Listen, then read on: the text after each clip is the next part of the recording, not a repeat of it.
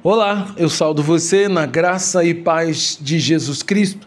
Eu sou o pastor Antônio Marcos e sou pastor da Igreja Batista em Pinharão. E como ministro do Evangelho, eu quero compartilhar com você a palavra de Deus, porque eu acredito do fundo do meu coração que somente a palavra de Deus é poderosa para transformar a nossa vida e para nos conceder salvação. Para isso, então, eu quero refletir com você a devocional João, o Evangelho do Amor, hoje no título Os Dois Grupos Distintos. No texto que se encontra em João, capítulo 2, do verso 11 ao 12, que diz: Esses sinais miraculosos em Canaã da Galileia foi o primeiro que Jesus realizou e revelou assim a sua glória, e os seus discípulos creram nele. Depois disso, ele desceu a Cavarnaum com sua mãe e seus irmãos e seus discípulos, e ali ele permaneceu durante alguns dias. Cada momento do ministério de Jesus, cada palavra que saiu da sua boca merece a nossa máxima atenção, já que é apenas nele que podemos encontrar a verdadeira salvação. Nesse sentido, vale a pena destacar os dois grupos diferentes que o ministério de Jesus provocava. O grupo dos discípulos, que era constituído de pessoas comuns, que na sua maioria eram pessoas humildes e pobres, que diante de sinais e prodígios realizados por Jesus, viram nele a figura messiânica que lhes poderia trazer redenção e salvação dos pecados. Eles então eram movidos pela fé no Filho de Deus e por isso passaram a segui-lo pelo caminho.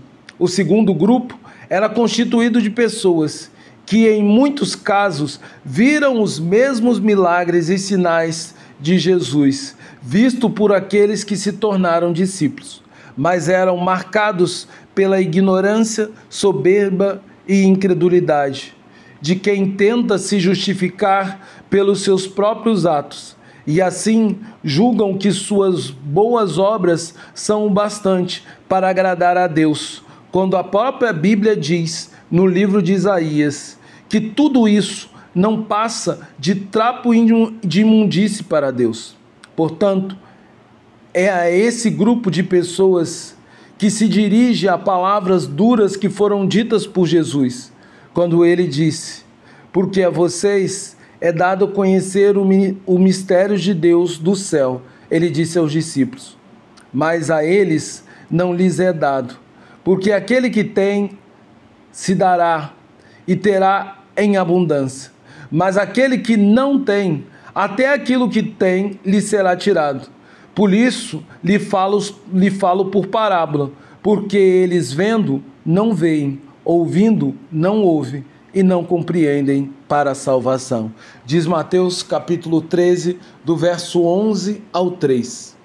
Aos discípulos foi dada então a capacidade sobrenatural de entender os ensinamentos de Jesus, mas ao segundo grupo, aos incrédulos, cuja natureza era marcada pela incredulidade e dureza de coração, porque, embora tivessem a capacidade natural de ouvir fisicamente as palavras de Jesus, não lhes fora dada o poder do Espírito para entender e vivenciar aquilo que seus ouvidos estavam vindo, e nem se render à verdade que seus olhos estavam vendo.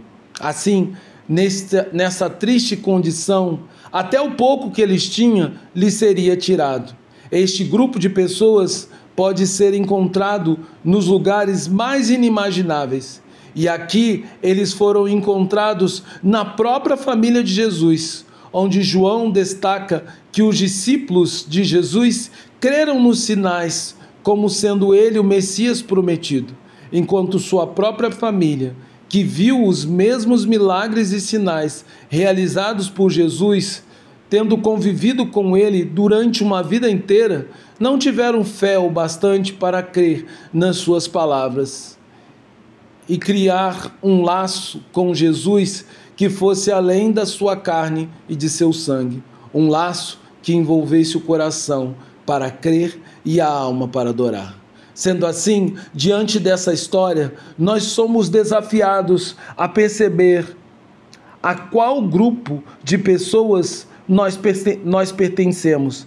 Se aqueles que vivem pela fé, porque vendo feitos, vendo os sinais e os feitos de Jesus em sua vida e ouvindo a sabedoria e a profundidade das suas palavras, fizeram dele Jesus o alvo da sua fé para a salvação dos pecados e seu mestre para andar rumo ao reino dos céus. Ou não? Nesse exercício, nós não precisamos, nós não precisamos, nós precisamos nos lembrar que não adianta nada mentir para nós mesmos. Isso não vai mudar nada a nossa realidade. Porém, ainda se não somos verdadeiros discípulos de Jesus, cabe-nos a oportunidade para finalmente crer com o coração e confessar com a boca que Jesus é nosso Senhor e assim obter a salvação. Diante disso, minha oração é que o Senhor, que a gente encontre a mesma misericórdia e bondade divina, que você encontre a mesma bondade e misericórdia divina que um dia eu encontrei no Senhor, para ver que sem Cristo eu não tenho vida. Rogo também para que você, ouvindo, creia e vendo, compreenda, e você se entregue a Jesus. Em nome e por amor de nosso Senhor Jesus Cristo. Agora, que o amor de Deus Pai, que a graça do Deus Filho e que o consolo do Espírito esteja sobre nós, em nome e por amor de Jesus Cristo. Amém.